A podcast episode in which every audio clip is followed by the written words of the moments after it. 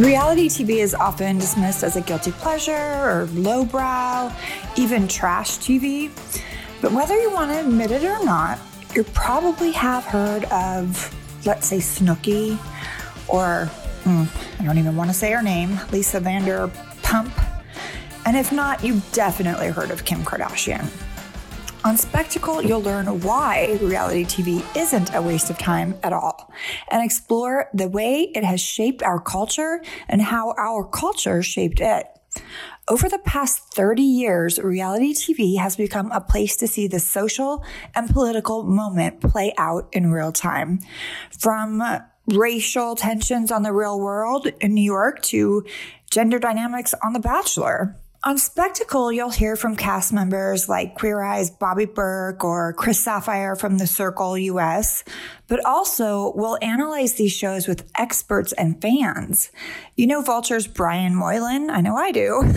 Comedian Nicole Byer or scholar Raquel Gates? You'll nerd out on everything from problematic producing to racist casting and completely messed up editing, which I know about a little. And you'll hear about some of the episodes that have been scrubbed from TV history, no longer to be seen. Spectacle, an unscripted history of reality TV, is a new documentary podcast series from Neon Hum Media. Season one covers reality TV in a way that has never been done before. From The Bachelor's problematic take on gender to the real world's casting for conflict, Spectacle unpacks the wild and hyper real history of unscripted television, one moment at a time. We examine how the genre has changed over time and how the country has changed along with it. In each episode, we relive the most popular moments in TV history and how these shows changed our culture.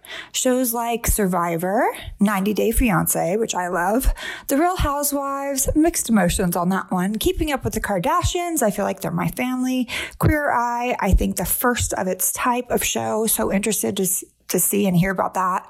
Hosted by writer, comedian, and producer Mariah Smith, along with reality stars each week like Queer Eyes, Bobby Berk, The Real World, New York's Norman Korpi, The Bachelor and The Bachelorette's Jen Schefft, Waterman, The Great British Baking Shows, David Atherton, The Circle, US's Chris Sapphire, and let's be honest, I'm going to put myself on this show at some point. It's me, Brandi Glanville, by the way. So subscribe to Spectacle to get the unscripted history of reality TV on Apple Podcasts or wherever you listen. I'll be listening, that's for damn sure. And if they talk about me, I know who and where they record. Jen Schefft was on the third season of The Bachelor, given the final rose by Andrew Firestone. Shortly after they broke up, ABC chose her as the third bachelorette. And from the start, she felt a give and take relationship with her producers. She remembers bartering with them for some time with Andrew in the fantasy suite. Alone time, off camera. It was sort of like, if you maybe kiss each other for a little bit and give us, you know, the the shot that we want, and then we'll get out of your hair. I was like, all right, let's Let's get you guys out of here because I just want to be with him, not everybody. You would think being the bachelorette was better than being a contestant. Instead of competing against 25 other women for a prize, you are the prize. But that's not how Jen saw it. When I did The Bachelorette, all the pressure is on me to make a good show and to fall in love. Dating multiple people at once didn't come naturally. It felt weird. So for me, it was hard to pretend that I was like interested in all these people when, you know, I didn't necessarily feel that. Jane did develop feelings for a couple of the guys. One in particular stood out Jerry. He was a 29 year old art gallery director from Los Angeles. During their whirlwind romance, they went to Cape Cod and Bermuda. They danced to a private band under the stars. Jen felt a spark with Jerry, but she wasn't gunning to marry him. And the producers did not like that. They tried to convince her that she was making a big mistake. they were like, people are invested in you. They want you to find someone. If, you know, maybe you need to be less shallow. Maybe you, you know, I mean, they definitely, they didn't tell me what to do, but they tried to beat me down and tried to make me feel like I was just gonna be looked at as like the worst person out there and very cold and unfeeling and bitchy. Um, so if you don't choose someone, that's what's gonna come across. And I don't think that's what you want, right, Jen? Keep in mind, The Bachelorette is made in seclusion. Jen's not allowed to talk to friends or family. People you normally bounce big decisions off of, you know, like marriage. She was around producers all day. She confided in them, talked to them like friends. But they were not her friends. They were making a show a competition show that is orchestrated to end in two people getting engaged.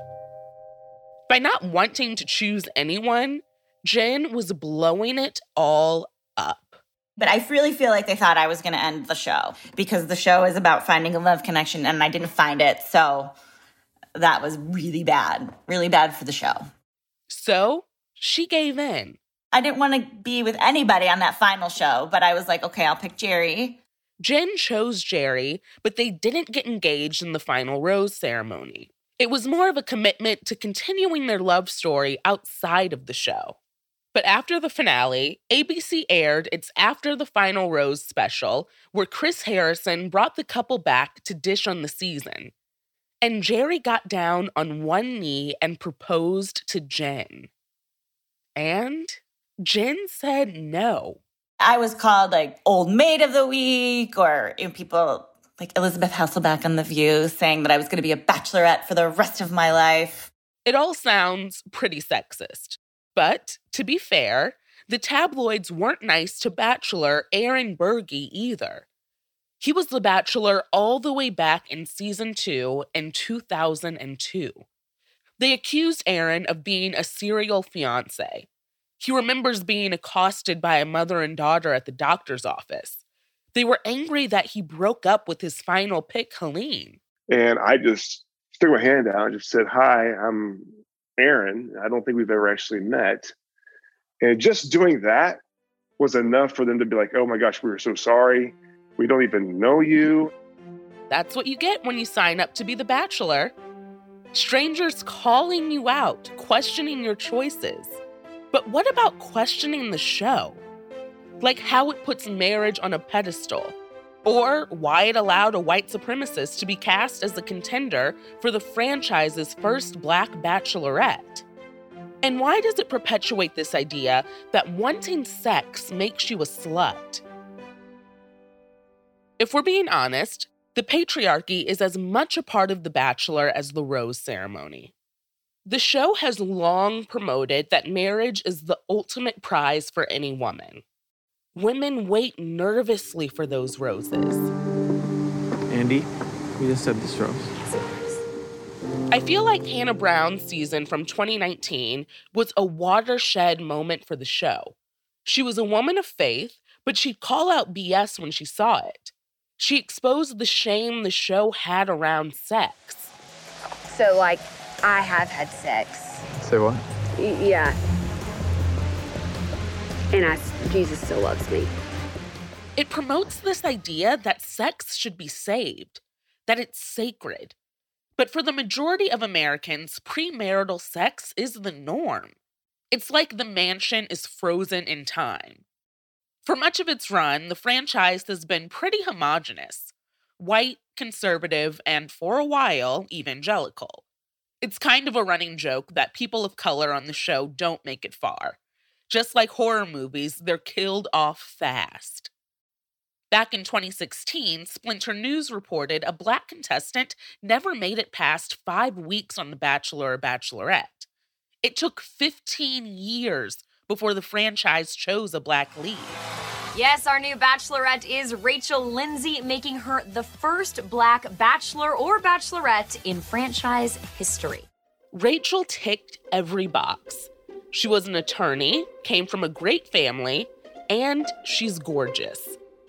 I think it's absolutely accurate to say that Rachel needed to clear so many hurdles in order to be considered perfect enough to be the first Black woman cast as a lead on a Bachelor show. That's Emma Gray. She co hosts Here to Make Friends, a Huffington Post podcast about all things Bachelor Nation. Women of color on this show are certainly held to a higher standard than white women are, 100%. With that season, it was clear behind the scenes was not led by people of color, especially when a white supremacist made it onto the show. When you have a bunch of white people making a show, and then they're like, yeah, diversity, representation's great. We just like put this black woman in our show, cast a few more black men than we normally would, but we have to talk about race. So, hey, maybe we can talk about race by like traumatizing this woman and putting a racist in front of her to date her. The lack of diversity on the production side is the show's Achilles heel.